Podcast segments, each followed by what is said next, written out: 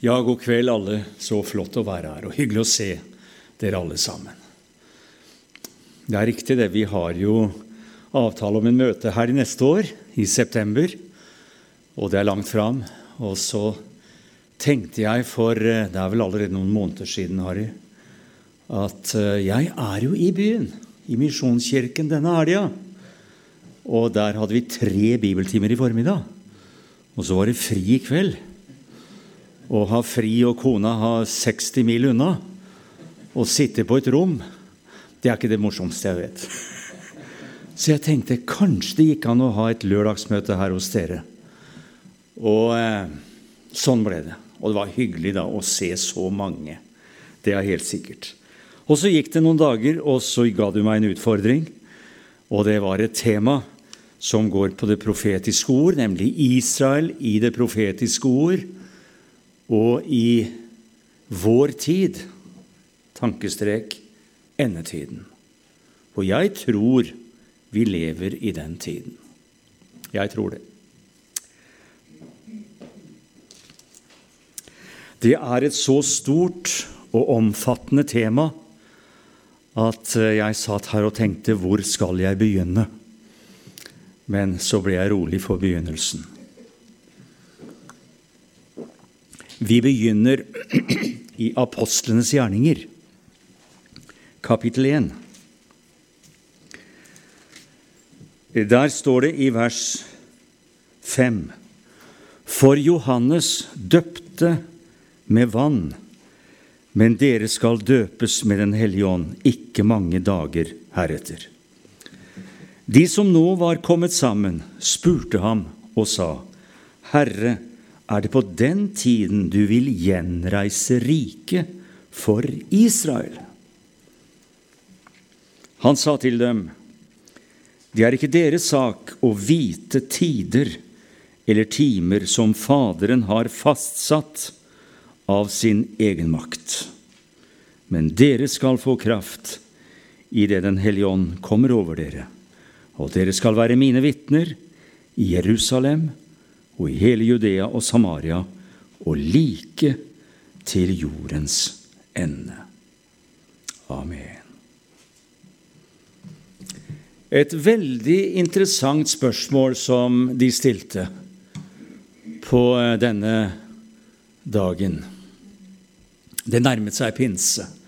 Og Jesus sier at den dagen kommer, da skal dere døpes i Den hellige ånd og ild. Åndsdøpt. Åndsdøpt, det var noe stort. Er det da? Er det da det skjer, Herre? Er det da Israels rike skal reises? For de visste jo at Israel hadde hatt sin storhetstid. Israels storhetstid, det var under kongene David og Salomo. Tusen år tilbake. Det var storhetstiden, det. Det var veldige tider. Det var de fårnstora dager. Og de visste at en gang så skal dette riket reises igjen. Nå lå det langt nede. Og så underviser Jesus om Den hellige ånd og sier de skal bli åndsdøpt. Ja, men da skjer det vel, Herre! Det er noen som tenker at israelsløftene er ikke. Altså, Gud har et overordnet mål i sin frelsesplan. Og Guds overordnede målet i frelsesplanen det er Efeserne 1,10. At han skal samle alt til ett i Kristus.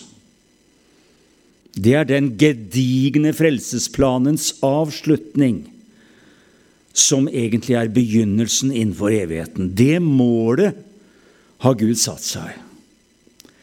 Men veien dit er ganske lang. Og derfor måtte Gud ha en frelsesplan. Og der er jødene og Israel en veldig viktig brikke i hele dette dramaet som fører fram i endetiden til en evig seier for Gud. Er det på den dagen, er det på den tiden, du gjenreiser riket for Israel? Hvis Israels rike aldri skulle gjenreises, hvis disse erstatningsteologene heter jo det Hvis de hadde hatt rett, så tenker jeg at Jesus hadde benyttet anledningen her til å si nei, Israel, Israels rike, nei, det har hatt sin tid, det. Nå er det hedningenes tider, hadde Jesus sagt da. Men han gjør ikke det. Han sier heller, og det ligger latent i svaret, i det han sier det tilkommer ikke dere å vite tider eller timer som Faderen har fastsatt av sin egen makt. Altså, Gud har bestemt tider og timer for Israelsrikets gjenreisning, og det ligger i Guds frelsesplan. Det er bare det at der og da så de det ikke. Men det lå, og det ligger i Guds frelsesplan. Men, sa Jesus, når dere blir døpt i Den hellige ånd, da skal dere bli mine vitner. Og dere skal begynne i Jerusalem. Hele Judea, Samaria og like til jordens ende. Og legg merke til det prioriteres fremdeles evangeliet for jøde først, og så for hedninger. Og du ser Paulus langt i den nye pakt. Han oppsøkte den jødiske synagogen først, og så for hedningene. Og vi ser at Paulus bekrefter i Romerne 11,1 har da Gud forkastet sitt folk med tanke på jødene som tegn, historie, folk, land, langt derifra. Slett ikke, sier Bibelselskapet nå. Gud har ikke forkastet. For hvis Gud skifta mening én gang, én gang hadde vært nok til å få meg tvilende på Guds løfter. For hvis Gud gjorde det én gang, når gjorde han det da neste gang? Gud skifter ikke mening. Hebreerne 13,8 sier at Jesus Kristus er i går og i dag og til evig tid den samme. Jeg tolker Jesus veldig tydelig i dette svaret. Gud har bestemt tider og timer for Israels gjenopprettelse. Og det er som om Peter vet du, Peter står nok og hører dette her. Og når han preker ti dager etterpå, pinsedagen er kommet, menighetens fødselsdag, hva sier han? Jo, hvis du går til det andre kapittelet, så sier han på en mektig måte der i vers 36 Så skal hele Israels folk vite for visst at Gud har gjort ham både til Herre og Messias, denne Jesus som dere korsfestet. Og du kan til og med gå til det tredje kapittel, så får du det enda tydeligere. Nå har den eh, lamme mannen, som var lam fra fødselen av Nå var han i 40-årene. Han blir momentant helbredet. Sølv og gull har vi ikke, men det vi har, stå opp og gå. Denne helbredelsen finner sted i det tredje kapittel, og så skal Peter svare på et spørsmål. Og han taler kraftfullt her. Og så sier han, idet han henviser til profetordet, at Jesus Kristus i vers 15 Gud reiste ham opp fra de døde. Gud reiste Jesus opp. Jesus sto ikke opp selv engang, dere. Gud reiste ham opp. Tenk på det. Det står til og med i den gamle oversettelsen at Gud vakte ham opp. Så tidlig om morgenen kom Gud ned i graven og sa, 'Jesus, nå må du våkne. Nå må du stå opp.' Så reiste Gud ham opp. Det uttrykket står ti-tolv ganger i Det nye testamentet. Gud reiste ham opp. Og se, hva skjedde? Jo, på den måten, ifølge vers 18, oppfylte Gud det som han forut forkynte ved alle profetenes munn at hans Messias skulle lide. Det finner du i profetordet. Så forkynner han omvendelse og frelse, så syndene kan utslettes. Og så forkynner han at det skal komme tider, i vers 20, med fornyelse og trøst ifra Herrens åsyn. Og dere husker den gamle oversettelsen der? Husvalelsens tider. Husvalelsens tider. Dessverre har det ordet blitt borte. Det er så mange fine ord som forsvinner fordi man bruker ikke ordene. Da snevres språket inn. Så nordmenn for 50 år siden var rikere i språket enn i dag, bortsett fra disse nyordene som har kommet. Husvalelsens tider. Ja, når det er riktig varmt og vi svetter og det koker i toppen, da er det godt å gå i svalastuga og svalasegle litt. Ja. Hussvale. Det ligger fornyelse og forfriskninger i dette. Den tiden er vi i nå. Det er åndens tid. Men så står det Og han kan sende den Messias, se på vers 20, som forut er utkåret for dere, Jesus, ham som himmelen skal huse. Det står ikke punktum der. Jeg skjønner dere har teksten der, ja. Det så jeg nå. Ham som himmelen skal huse inntil Ser du det? Inntil de tider da alt det blir gjenopprettet. Der har du det igjen. Ser du det nå? Det er en bekreftelse av Kristi himmelfartsdagsbudskapet om at Gud har bestemt tider og timer for Israel. Det bekreftes her. Der står det 'gjenreiser'. Her står det 'gjenopprettelse'. Og den gjenopprettelsen den står det veldig mye om i Det gamle testamentet. Ser du det? Gud har talt om den gjenopprettelsen.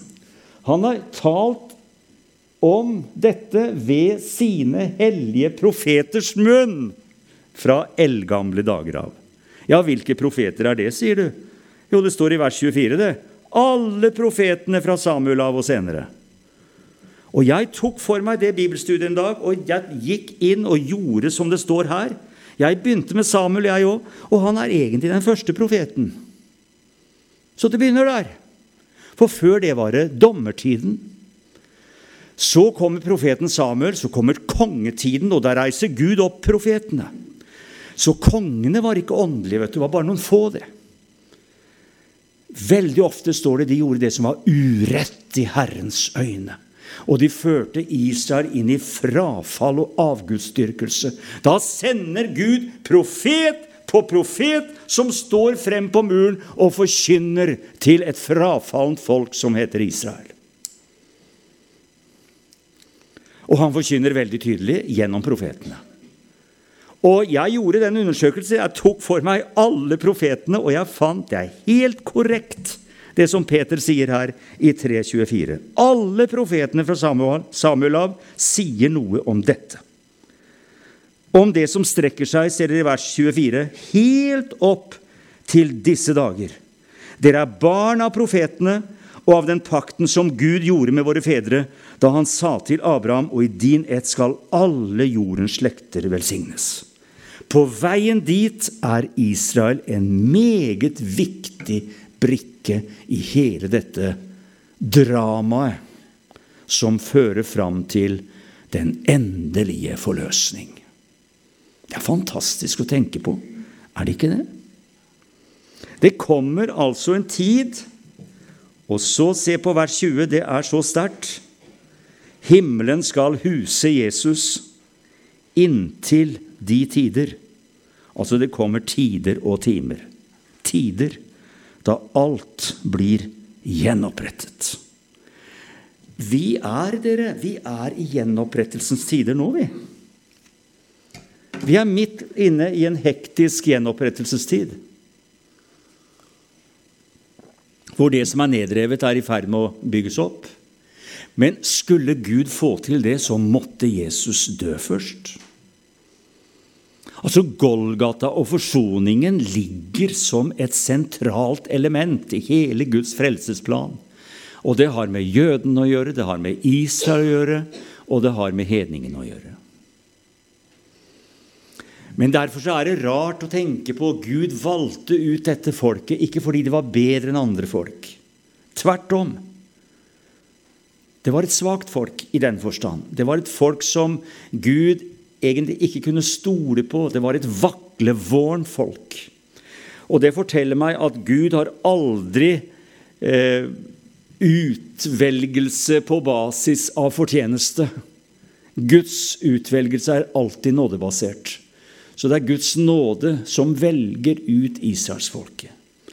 Og han får høre det Abraham da han er 75 år. Stå opp. Gud kaller ham. Gud gir ham et fantastisk løfte. Så, så hele utgangspunktet er jo første Mosebok 12 og er Abrahamspakten, der Gud profeterer gjennom sin egen stemme, taler direkte til Abraham og sier, 'Ut ifra deg skal det komme et folk'.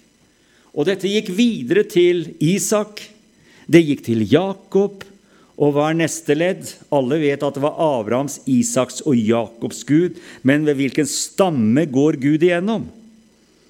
Han overrasker. Det var ikke levittene som hadde prestetjenesten, men det var gjennom Juda. Løven av Juda stamme. Halleluja. Den fører fram til Jesus Kristus, som skulle forløse verden. Men vi ser på vei dit, så er Israel på mange måter et frafallen folk. Og eh, profetene er fortvilet. Tenk bare på den profeten du leste fra. Han er tåreprofeten. Han gråter i kapittel 9. Så gråter han dag og natt over de drepte blant sitt folk. Han er fortvilet over det åndelige forfallet i Israel. Og han taler sterkt, han taler poetisk vakkert, men med et rikt innhold. Og det er noe smertefullt over profetien i 2.2. Hør hva Gud sier til Israel.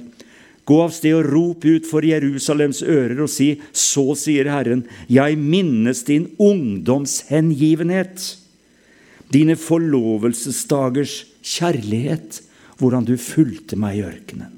Altså, Gud sammenligner Israel her med da Herren og Israel var forlova. Han, han sammenligner det med ungdommens kjærlighetsrus. Husker du, Israel, hvor glad du var i meg? Husker du, Israel, hvor hengiven du var? Husker du, Israel, hvordan kjærligheten brant da vi var forlova?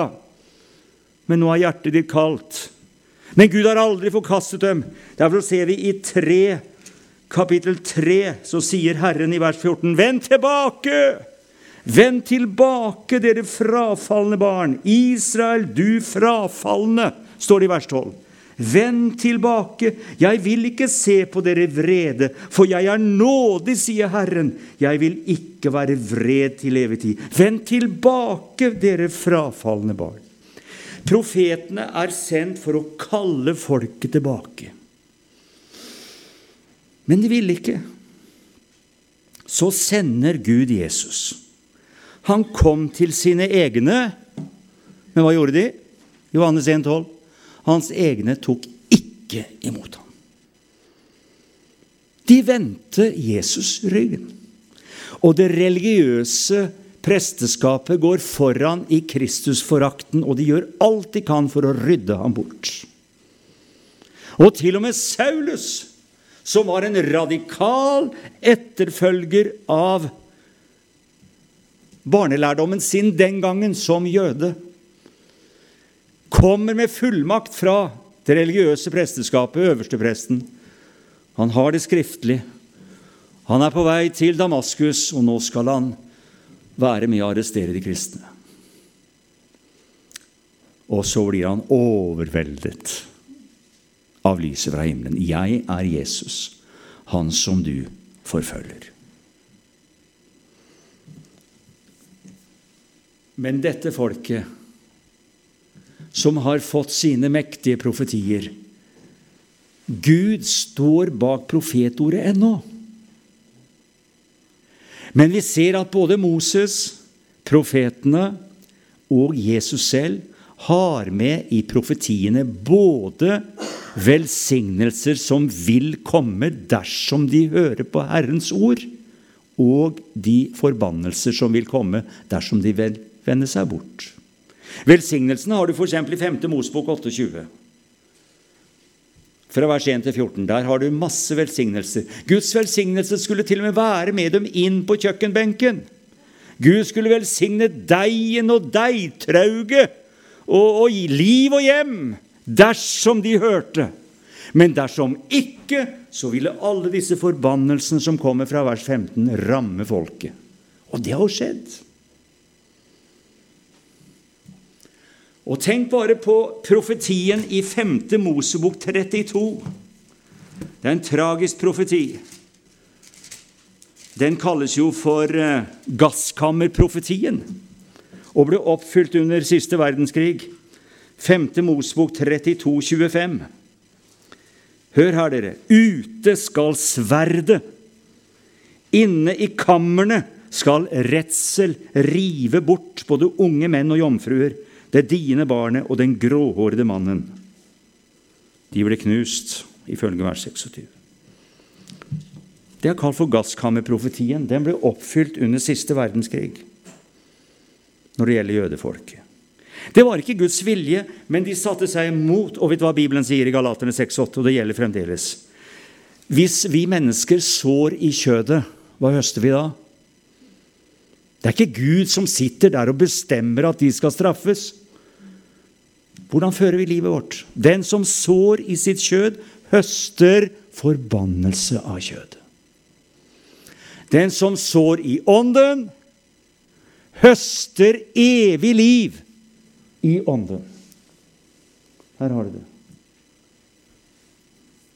Så denne fordervelsen som man høster, er et resultat av innstilling og livet. Hvis kjødet er det som eh, vi går etter, og den som eh, stoler på sitt kjød, han gjør feil. Han mister Guds velsignelse. Vi skal stole på Gud og Den hellige ånd. Og vi ser det ble en kamp iblant dette folket. Det ble en kamp. Og Jesus han taler klart og tydelig.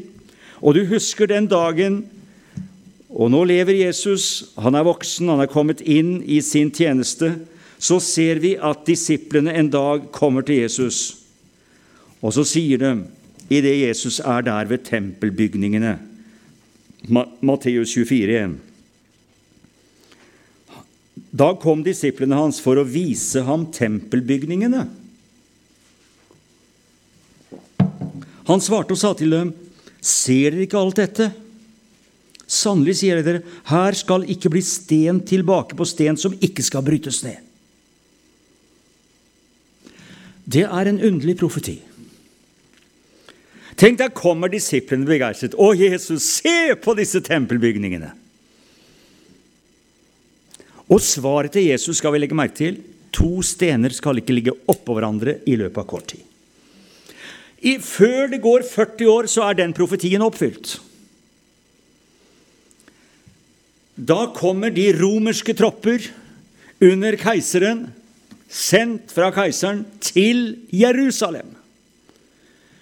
De inntar byen, plyndrer byen, brenner tempelet, ødelegger Den hellige stad. Én million jøder omkommer. Og historieskriverne forteller det lå ikke to stener oppå hverandre.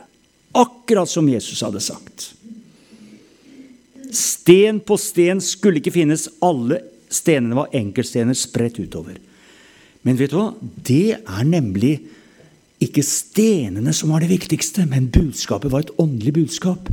Det var et budskap til jødene om at det er de som skal spres utover. Du må tenke syvolsk. Det viktigste her var ikke de døde stenene og tempelet, men det er jødefolket som det var et bilde på, som skulle spres utover i hele verden. Og du var inne på det. Så mister de landet sitt. De opplever som profetene sier, og som Moses sier i 5. Mosebok 28, de blir adspredt. Som Esekiel bekrefter i kapittel 36. De blir adspredt. De blir ført rundt i land etter land. Og det er bare jødene som har dette helt fantastiske i sin historie, at de ikke er assimilert inn i folkeslagene, som du sa. Det er et etnisk mirakel. Og jeg husker når jeg gikk på skolen Det er utrolig mange år siden, skjønner dere. Det er 50 år i disse dager siden jeg var russ. 19,5 år gammel. Åge Åleskjær og jeg vi var skolekamerater, og vi var russ sammen. Og det var skolelagenes høytids høy, gullalder, vil jeg si. Og vi hadde møter. Vi fylte klasserommene i store fri, og vi prekte om Israel og profetordet. Og folk ble frelst! Men det er 50 år siden. En fantastisk tid var det. Og jeg husker læreren. Han sa til meg, og det var litt før, under denne seksdagerskrigen i 67, så eh, visste læreren Han var en varm kristen, han. På gymnaset at uh, Terje, du er jo så interessert i profetordet. Hvis du vil, så skal du få en klassetime. En skoletime. Og så kan du få legge ut fra det profetiske ord for elevene. Jeg sa ja takk. Og så kommer dagen. Det var første time klokka halv ni om morgenen. Tror det var ti og halv ni vi begynte, og jeg var spent. Klassen er samla. Så kommer læreren. Han stanser ved min pult, setter seg der, og så sier han her er krittet, der er tavla, timen er din. Kan du tenke? Ut ifra det også ble fire i klassen frelst. To av dem ble døpt og tillagt Filadelfia.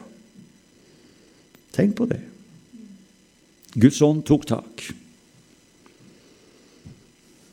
Og jeg husker vi lærte også der i, i på engelsklinja, var det jeg skulle si, at uh, Amerika, som var the melting pot, smeltedigelen Det er jo folkeslagene som kom og bygde opp Amerika. Det er jo the melting pot, smeltedigelen. Og folkeslagene kom inn i smeltedigelen. Og i løpet av to-tre generasjoner ble de amerikanere.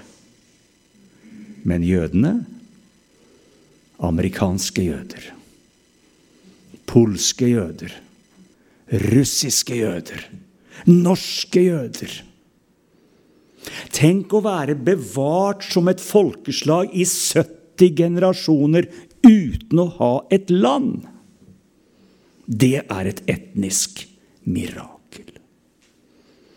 Det er tempelstenene som ble revet ned av tempelet, spredt utover alle verden. Skal ikke ligge to oppå hverandre. Men hva sa profeten? Oh, skulle ikke stoppe der, vet du. Skulle ikke stoppe der, vel? Les Esekiel 36, hvordan Gud skulle finne dem igjen i en bestemt tid. For Gud handler alltid, ifølge det vi leste apostlene 1,6, tider og timer som er fastsatt av Guds egen makt. Så skjer det fantastiske at de er adspredt, og de opplever forfølgelse. Tenk på gjennom århundrene hvordan det har gått ut over jødene, og det forberedte Jesus dem på i Matteus 24,9. Dere skal hates av alle folkeslag for mitt navns skyld. Prisen for å ha Jesus av sitt eget kjøtt og blod, det er å betale en forfølgelse. Og det er å ha Jesus i sin slekt som kjød. Men det skal også vi få merke i endetiden. Vi er i åndelig fellesskap med Jesus som hans brødre og søstre. For det er mine brødre og søstre, sa Jesus i Markus 3. Og de som tror Galaterne 3, det er Abrahams barn. Så åndelig er vi Abrahams barn. Vi skal også merke at uh, vil du leve Gud fryktig, sier Paulus, så vil du bli forfulgt. Det kjenner vi i dag. Står vi på Guds ord, på ting som vi har ment i alle år, så blåser det mye hardere på toppen i dag enn de gjorde bare for noen få år siden. Det er en økende forfølgelse. Derfor tror jeg at det frafallet Paulus snakker om i 2. Tessalonikerne 3.3 Først skal frafallet komme. Jeg tror det er frafallet fra Guds ord. Det er frafallet fra Guds ord, tenker jeg. Man setter sine egne meninger og lyster over hva Guds ord sier. Og da farer man vill. Da farer man vill. Når man ikke kjenner Skriftene, sa Jesus, da kjenner man heller ikke Guds kraft. For Guds kraft er ikke bare i ånden, Guds kraft er også i ordet. Og hvis man ikke kjenner begge deler, så farer man vill. Derfor er vi privilegert, vi som elsker Guds ord og kjenner hva Skriften sier om det profetiske ord. Så vet vi da at etter det profetiske ord, fordi jødene valgte det selv, at de mistet sitt land og var uten land i 1878 år. Du var inne på årstallet 1948. Det er merkelige ting som skjedde der. Noen år før i 1919, i november 1919 så er det noe som skjer i den britiske regjeringen. Det er en som heter Balfour. De vet dere. Balfour. Han kom med forslag på en erklæring. Vi må hjelpe jødene å få et land. De er jo uten land. De må jo ha et land. Vi engelskmenn, vi har et land. Hvorfor skal ikke jødene ha et land, sier Balfour. Og så eh, bestemmer den britiske regjering at de skal utstede en erklæring og det er at jødene skal hjelpes til å få et hjemland. Og da er de i gang. Det er begynnelsen til profetiene om at jødene skal få tilbake landområdet. Det var i 1919, 1917. Unnskyld, 1917. November 1917. Så går det altså 31 år, 30 og et halvt år, så blir landet proklamert av FN som en ny stat. Og det er et merkelig profetord, tenker jeg, det som står i eh, Ja, hvor står det?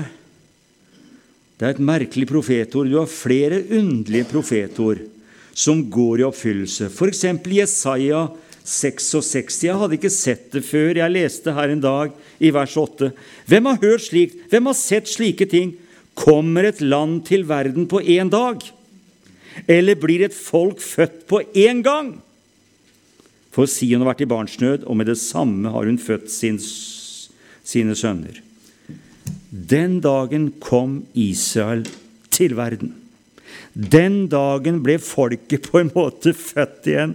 De fikk landet sitt tilbake. Det er som ånden hadde vært ute av kroppen i 1800 år. Det skal jo egentlig medføre en død. Når ånden forlater kroppen, så skal det medføre død. Kroppen, det er landet. Ånden er folket. Men her holder Gud liv i ånden som et under, inntil ånden, folket, vender tilbake til kroppen, landet. Tar dere poenget mitt? Det var symbolspråk, men dere er både så intelligente og åndelige at dere skjønner dette veldig godt.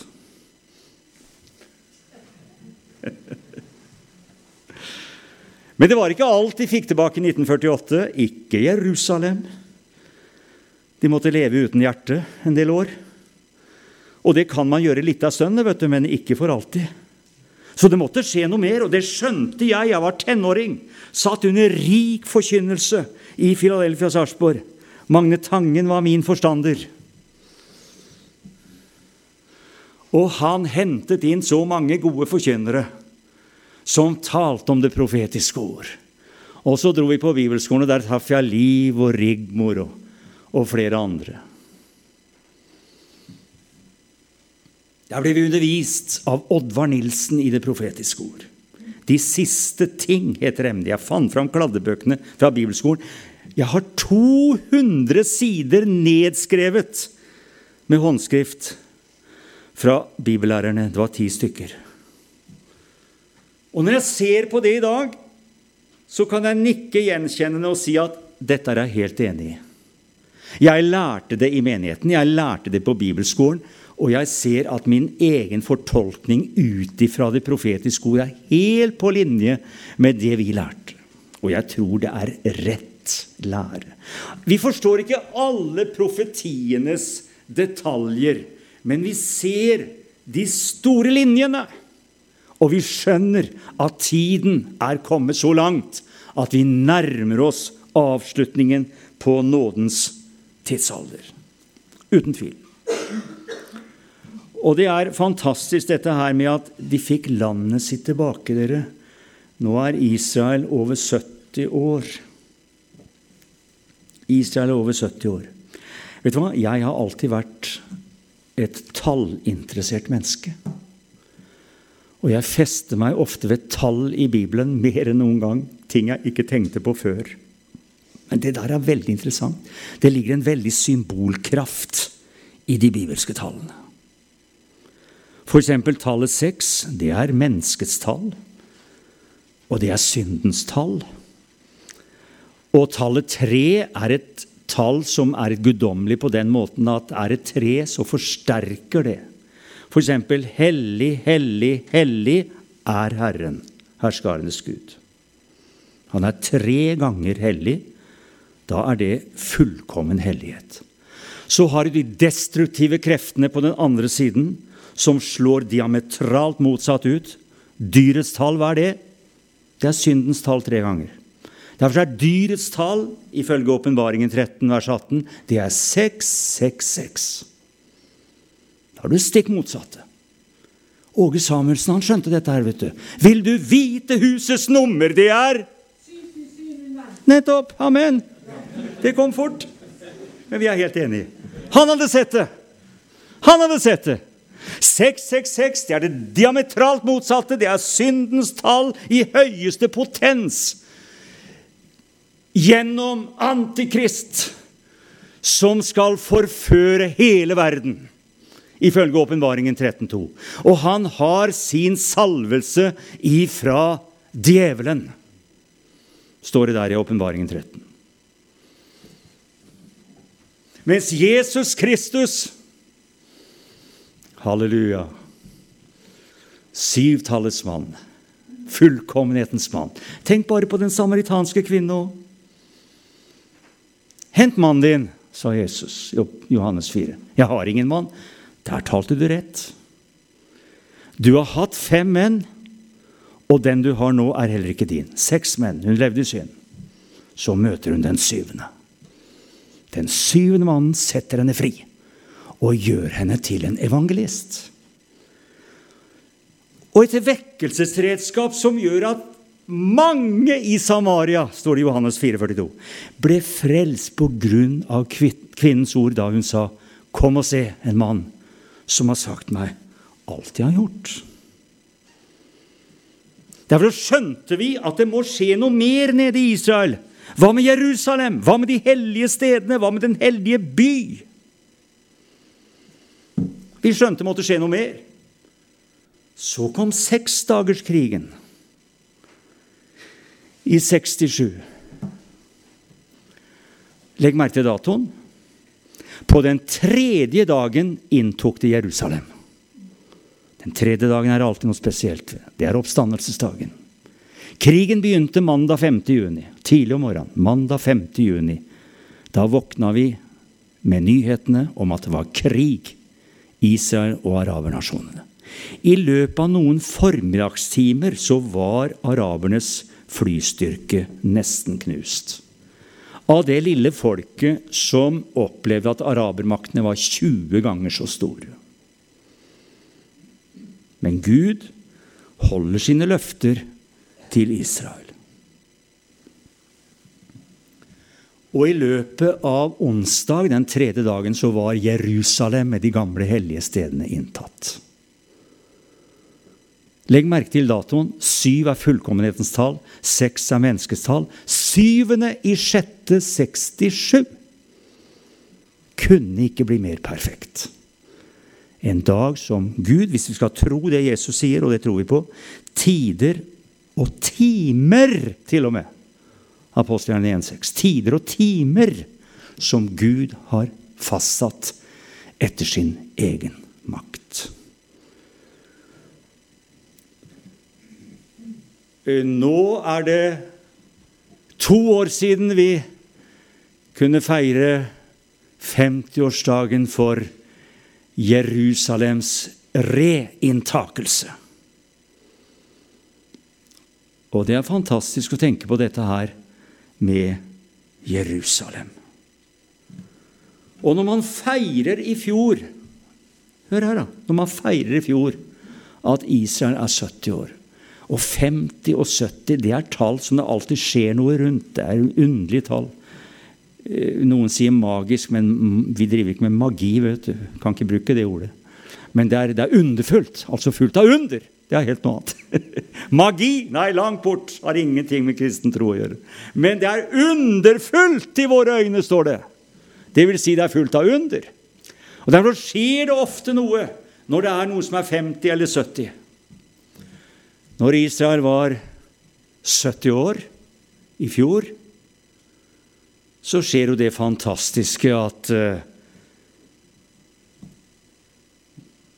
Presidenten i Amerika han bestemmer at Jerusalem Der skal den amerikanske ambassaden flyttes til. Nå har Brasil kommet etter som et kjempestort land. Sterke signaleffekter. Og jeg tenker at Gud han nesten blunker og smiler litt òg. Da han lar midt oppi det hele der, så lar han altså Israel for tredje gang vinne Grand Prix. Ja. Det var liksom en sånn liten blomst i knapphullet. Husk på at det er et folk som alle hater. Og så går de bort og vinner. Og nå ser du hvordan de hyler. 'Å, vi boikotter, vi boikotter!' Man skal være forsiktig med å boikotte noe som har med Israel å gjøre. For da pådrar man seg noe som Gud ikke ønsker folk skal ha. Gud vil velsigne han. Gud vil velsigne. Men mennesker har ansvar for livet sitt og pådrar seg skygge istedenfor solskinn. Herren vil velsigne han. Men uh, hvis mennesker lever på tvers av hva Bibelen sier, så uh, mister man velsignelsen. Det er ikke det at Gud i himmelen sitter der oppe og vil straffe, men mennesker lever slik at man høster det man sår, som vi var inne på i stad.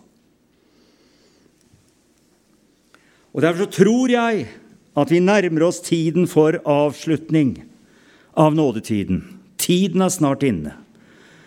Og jeg husker en artikkel som eh, Hans Svartdal, dere husker han, misjonssekretæren? Han var jo fantastisk forkynner, var en av mine favoritter. Vi hadde han på bibelskolen. Det hadde vi. Om eh, Paulus og misjonsreisen og, og misjonen og dette her. Han underviste oss, Hans Svartdal. Og jeg så litt på notatene her en dag, og jeg husker han skrev i Korsets seier for noen år siden en oppsiktsvekkende artikkel. Det er kveld den sjette dagen, skrev han. Husker dere den artikkelen? Det er kveld sjette dagen. Og der sier Svartdal noe som jeg selv har sett. Og for å bruke han som alibi, da kjenner jeg meg litt trygg, for han var et ordets mann. Så leste jeg altså det som står der i 2. Peter 3,8, om at i Herrens øyne så er én dag som tusen år. Tusen år er som én dag. Der har du symbolkraften i tallene i Bibelen. Og jeg tenkte på det som Svartdal skrev. Ja, det er eh, voldsomt lenge siden Gud skapte himmel og jord, for det var i begynnelsen. Det var i begynnelsen. Det er utrolig lenge siden. Men Adamslekten som vi tilhører, den kan du følge bakover fra etterlister helt tilbake til Adam. Den er ca. 6000 år. Adamslekten. Det kan ha vært eh, menneskelignende vesener før det. Man har funnet mye rart i bakken osv. Graver fram. Men Adamslekten, som Jesus døde for, den er rundt 6000 år. Det kan ingen tvile på hvis man følger Guds ord. Og da finner man, hvis det er som Svartdal sa, Svartdal sa. Det er Peter som sier det i Bibelen. At én dag er som tusen år. Da skjønner jeg hva han mener. Det er kveld sjette dag. Fordi det er 4000 år fra Adam til Kristus. Og så har det gått 2000 år nå siden Kristus. Da er det kveld sjette dag. Og så står det i Hebreerne 4,9 så står det en sabbatshelg tilbake for Guds folk. Helg én dag, det er tusenårsriket. Det er den syvende dagen. Da er Guds uke som han har gitt Adamslekten, over. Da kommer dommen og oppgjøret til slutt. Så kommer nyskapelsen av ny himmel og ny jord, og evigheten begynner. Da er tiden omme. Da er tiden omme. Men mye skal skje før det. Men du ser hvordan Gud holder tider og timer i sine hender. Og vi bør ikke være nervøse og tenke at 'åssen går dette her?' Gud har full kontroll! Han holder hele verden i sin hånd, sang vi før, og det gjør han. Han sørger for at profetordet oppfylles i sin tid. Den hellige ånd våker over profetordet, så det oppfylles akkurat når det skal. Og med tanke på den samaritanske kvinne Hvis du blir med meg inn i Johannes 4, kan du bli med på et tankeeksperiment. Jeg har ikke snakket med noen andre om det jeg sier nå. Det så jeg selv en dag. Og jeg ble ganske overveldet av det Gud viste meg i ordet. Det handler jo der om den samaritanske kvinne, og hun var en hedningkvinne. For samaritanerne det var et oppblanda folk mellom jøder og hedninger. Det ble samaritanerne. En sånn midt imellom. Men i jødenes øyne så var de urene. Derfor hadde ikke jøder og samaritanere samkvem. Og du husker når hun kom ut av byen og gikk for å dra opp vann i Johannes 4, så tenker hun at hun kommer alene, for det det var sånn at de hadde sin siesta. De, de slappet av midt på dagen, omtrent som du er i Syden på en varm sommerdag. Så ser du de har sin siesta midt på dagen og stenger og slapper av. Sånn var kulturen også den gangen. Og da går hun ut. Det var ved den sjette time. Legg merke til ordet 'sjette time'. Det er syndens tall. Der kommer denne syndens kvinne som hadde seks menn men hun møter nå den syvende. Og hun møter ham der han alltid sitter. Halleluja. For alle tørstene og lengtene så kan du være sikker på at Jesus sitter på brønnkanten og venter på deg. Halleluja. For han vil gi oss del. Gi meg å drikke. Hvordan kan du? Hun er helt sjokkert. Hvordan kan du, som er jøde, be meg, en samaritansk kvinne? For det første sa ikke slike menn til kvinner den gangen 'gi meg å drikke'. Det var helt uhørt. Han brøt en kulturell, religiøs sperre. Og så var det til og med en mann og en kvinne. Så var det jøder og samaritanere. Egentlig skulle Jesus gått utenom. For det var jo sånn at Judea, det var der oppe. Nei, Galatia. Og så Judea der nede. Og imellom hadde du Samaria. Jødene gikk utenom. Men hva står om Jesus i Johannes 4,4? Han måtte gå gjennom Samaria. Halleluja. Og det fantastiske er at der møter jo denne hedningekvinnen sin frelser. Og det er så sterk symbolkraft for det profetiske at nå skal du høre noe som du kanskje aldri har tenkt. Jeg har aldri hørt noen andre ha sagt det, men Gud viste meg det. Se i kapittel 4 nå, i vers 39. Denne samaritanske kvinnen er da et bilde på, en, på hedningene som blir frelst. Fra denne byen kom det mange som trodde på Jesus pga. kvinnens ord da hun vitnet. Han har sagt meg alt jeg har gjort. Det står i vers 40. Da nå samaritanerne kom til ham, ba de ham og bli hos dem. Og han ble der hvor lenge? To dager ble han der! Der har du profetisk symbolsk hedningenes tid, tror jeg. Nå har det gått 2000 år. Det snører seg sammen. Det drar seg mot avslutning. Avslutning av hva? Av hedningenes tider. Hvor hedningene har evangeliet. Enn står porten åpen. Enn står Jesus og banker, sang vi i vekkelsesmøtene i Filadelfia da jeg var ung. Enn står Jesus og banker. Enn går Jesus og sanker. Ja, han gjør det ennå. Men det ser ut til at det moderne Norge på mange måter har vendt Gud ryggen. Men det er ikke lurt. Det er ikke lurt. Norge er blitt et fryktelig sekulært land. Og hver påske spørges det etter tror du på oppstandelsen. Man gjør gallupundersøkelse. Tallet synker for hvert år. Nå er det dramatisk under 20% av det norske folk i det gamle kristne Norge som tror fysisk at Jesus sto opp fra de døde. Det er dramatiske tall. Det er ingen folkeslag i Europa som går så lite i Guds hus på søndag som nordmenn. Bare 3% Vi er lavest i Europa. Nordmenn lever for alt annet enn for Gud. Men det er noen av oss. Derfor så trenger vi ny vekkelse. Og la det komme, Gud, før du henter bruden. La det skje enda en gang. Vi trenger det. Men du ser, han ble der to dager. Og det fantastiske er symbolkraften i dette sier videre. Mange flere kom til tro, vers 41, på grunn av hans ord. Han sendte sitt ord og helbredet dem. Vi har fått Guds ord, og det er det som bringer oss frelse. Og de sa til kvinnen, nå tror vi ikke lenger på grunn av det du sa, for nå har vi selv hørt, og vi vet at han i sannhet er verdens frelser. Legg merke til det. I de to dagene er han ikke bare jødenes Messias, han er verdens frelser. Han er folkeslagenes frelser. Men de stopper ikke der heller. Se på vers 43. Etter de to dagene dro han derifra til Galilea.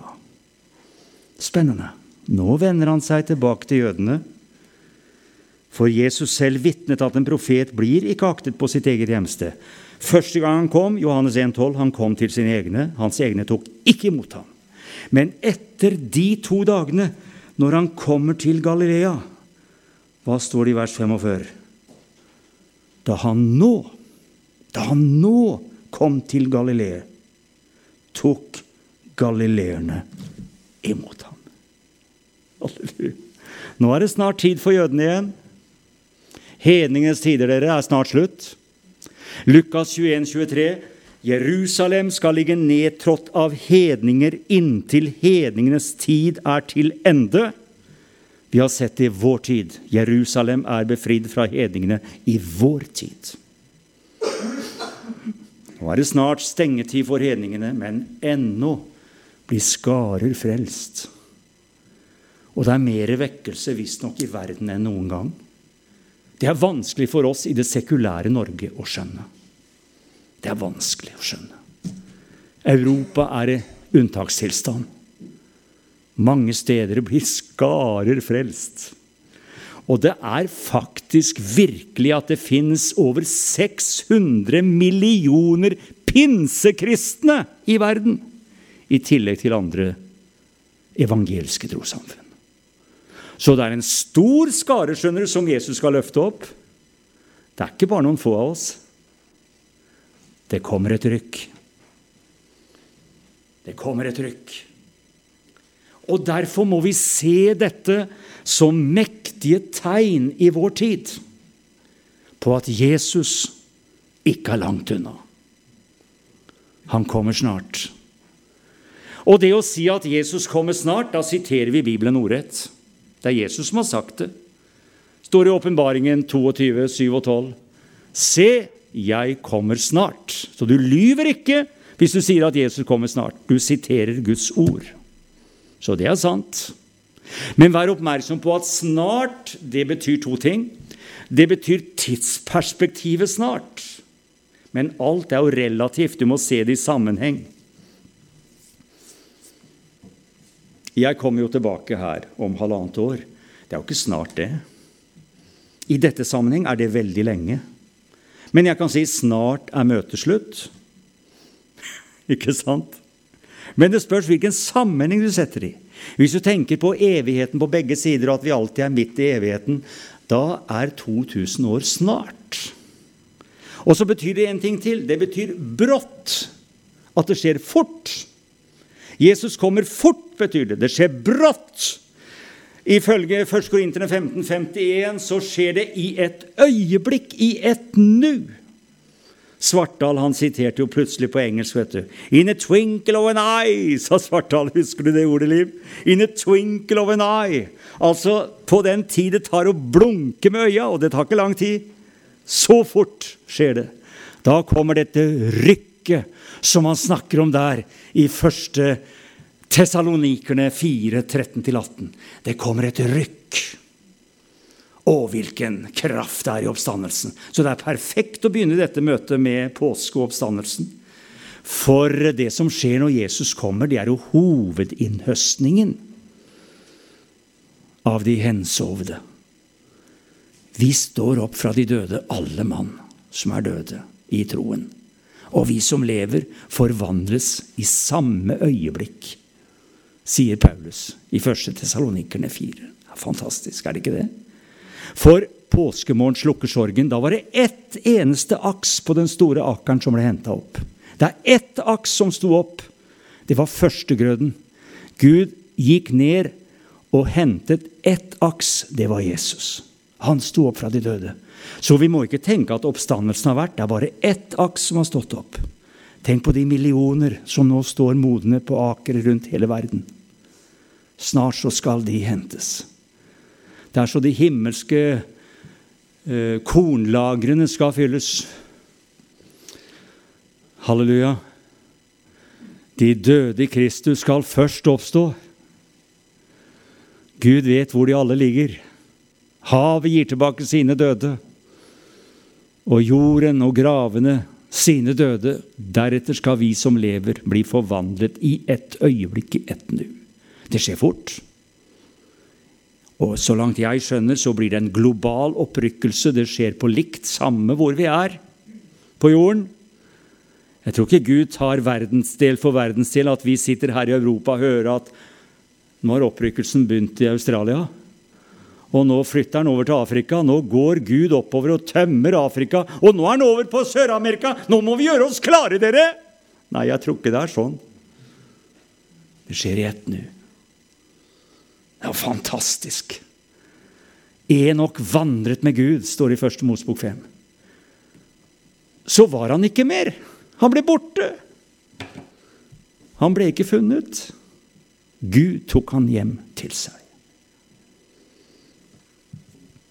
Og det er fantastisk hvis du ser på profetiene. Tenk bare på Daniels 70. årsuke. De 69 ukene ble oppfylt. Den 69. uka ble oppfylt i og med Kristus døde på korset. Den 70. uka, som vi skjønner, for det er profeti, Daniel 9, 24-27, det er profetier som er gitt til Israel. Så blir Israel parkert i to profetiske dager, i 2000 år, tror vi det er. Og så skal Israel på hovedsporet igjen. Så jeg tror at i opprykkelsen av menigheten, da trykker Gud på klokka for Israel. Da begynner den 70. uka. Og tenk at Jesus dere, skal vi ta det helt til slutt Helt til slutt. I Matteus 24, der sier Jesus noe som vi skal legge merke til. Han sier i vers 14.: Dette evangeliet om riket skal bli forkynt over hele jorden, til et vitnesbyrd for alle folkeslag. Der er vi nå. Jeg leste i Dagen, den kristelige avisen Dagen, for noen uker siden at de regnet med at innen 2030 så hadde alle mennesker, eller alle folkeslag, hørt evangeliet på sine språk. Jesus sier evangeliet skal forkynnes for alle folkeslag. Så skal enden komme. Og ikke bare det, men i forbindelse med enden som kommer, så ser du Jesus i vers 15 henviser til Daniels profeti om den 70. årsuka og sier når dere ser ødeleggelsens styggedom, som profeten Daniel har talt om, stå på det hellige sted. Altså, Jesus trekker profetien om Daniels 70. årsuke inn i endetiden. Tenk på det. Så vi er, vi er kommet langt. Men typisk for vår tid er at veldig mange har sovnet. Men da de alle sov, så hørte de rope, Se, brudgommen kommer! Gå ham i møte! Og eh, vekkerropet, det har vi her i Guds ord. I Guds ord. Ja, Israel er et tegn i tiden, uten tvil. Derfor så gjelder profetiene om Israel. Men det er ikke det endelige målet for Gud. Det er ledd i hele Guds frelsesplan. Så Gud forandrer ikke på det, men det skal avsluttes med at alle er ett i Kristus Jesus. Det er fantastisk. Hvordan Gud skal gjøre alle detaljer, det, det vet jeg ikke, og det skjønner vi ikke men vi skjønner at det er noe veldig som skjer. Og vi skjønner at Jesus kommer snart. Israel er omgitt av fiender. Tenk bare på Salme 83. Der har du Nasser, husker dere president Nasser i Egypt? Han døde brått, ble etterfulgt av den litt svakere Sada... Nei, hva het den? Ja, han som kom etterpå. Jeg mista navnet i farta, men det gjør ikke noe. Han, som du sa, riktig. Men Nasser han sa det som står i Salme 83. Kom, la oss utslette dem så de ikke er mer et folk. Det er Nassers ord. Han føyde til og med 'vi kaster dem på sjøen'. Og vet dere at i Iran så er det nedtelling. Iran har satt seg en dato om en bestemt tid noen år fram, det er ikke lenge, hvor Israel skal være utslettet. De teller ned hver dag. Klokka går, og det telles ned. Men det skjer ikke. Nei, det skjer ikke. Det står i Amos 9, 14 og 15 at når Herren har planta dem i sitt land, så skal ingen rykke dem opp av landet noe mer fordi Herren har planta dem der. Det står i Salme 2 Herren ler av dem. Herren ler av sånn dårskap. Sånn tull. De som til og med satte ut vakter ved Jesu grav. Har hørt på baken. Sette kjød som vakter så ikke livets høvding skulle oppstå. For en dårskap! Gud har gjort verdens visdom til dårskap. Og vet du at Guds dårskap er visere enn menneskene? Og Guds svakhet er sterkere enn menneskene. Det er korset som er dårskapen. Og vi, vi, vi fatter ikke alle detaljer, men vi fatter at Gud har en frelsesplan. Og i det har han gitt oss profetordet. Og vi ser oppfyllelsene for våre øyne. Så avslutter jeg med hva Jesus sa ved Johannes 14. Eders hjerte forferdes ikke. Bli ikke grepet av angst. Tro på Gud. Ja, det gjør mange nordmenn, men de stopper der, vet du. De glemmer veien til Gud. Tro på Gud og tro på meg, sa Jesus. Jeg har gått bort for å berede dere et sted. Så et eller annet sted beredes stedet. Et eller annet sted dere så er Gud og Guds trone. Et sted fins himmelen konkret. Det er ikke fanget inn i linsene til vitenskapsmennene. Isteden har de sett et svært svart høl. Har du fått med deg det? Det store hullet. Det forteller om svimlende avstander. Men jeg tenker, hvorfor er universet så stort? Det skal jo romme Gud. Universet er jo Guds bolig. Det skal romme Gud. Og Gud skal vel ha litt romslig med plass òg? Da må det jo være større enn vi kan fatte og begripe. Da kan ikke jeg skjønne annet enn at det bare fortsetter og fortsetter. For Gud er så uendelig stor. Så sa en av vitenskapsmennene på TV da de viste oss for to uker siden det store, svarte hullet der ute Dette er bare begynnelsen. sånn. La du merke til det? Dette er bare begynnelsen. ja. Nei, den evige Gud, han skal nyskape himmel og jord. Og der skal rettferdighet bo. Kjære Herre, takk at du sa 'Jeg kommer igjen for å ta dere til meg'. Det kan skje når som helst, vi vet ikke når. Men takk at opprykkelsen kan skje når som helst, og vi er ikke redd for det, for vi er jo blodrenset. Og jeg har ikke gjort noe for å bli henta. Tvert om, jeg er et skrøpelig menneske, men du har rensa meg ved din nåde. Sammen med mine nådesøsken så tror vi at du henter oss av nåde. Takk, Jesus Kristus. Vi priser deg at vi får være dine barn. Vi vet ikke når du kommer, men vi vet når du kommer. Da er vi klare. Se, brudgommen kommer, gå ham i møte. Og vi takker deg for at du kommer for å hente oss hjem til deg. Du tar oss til deg for at vi skal være der du er. Tenk for en dag. Så ber vi for alle våre som ikke er frelst. Vi ber for dem vi kjenner som ikke er frelst. Vi kan ikke tvinge noen til himmelen. Men vi kan be for dem, vi kan vitne, og vi kan legge dem i dine hender. Takk at du hører våre bønner. I Jesu navn. Amen.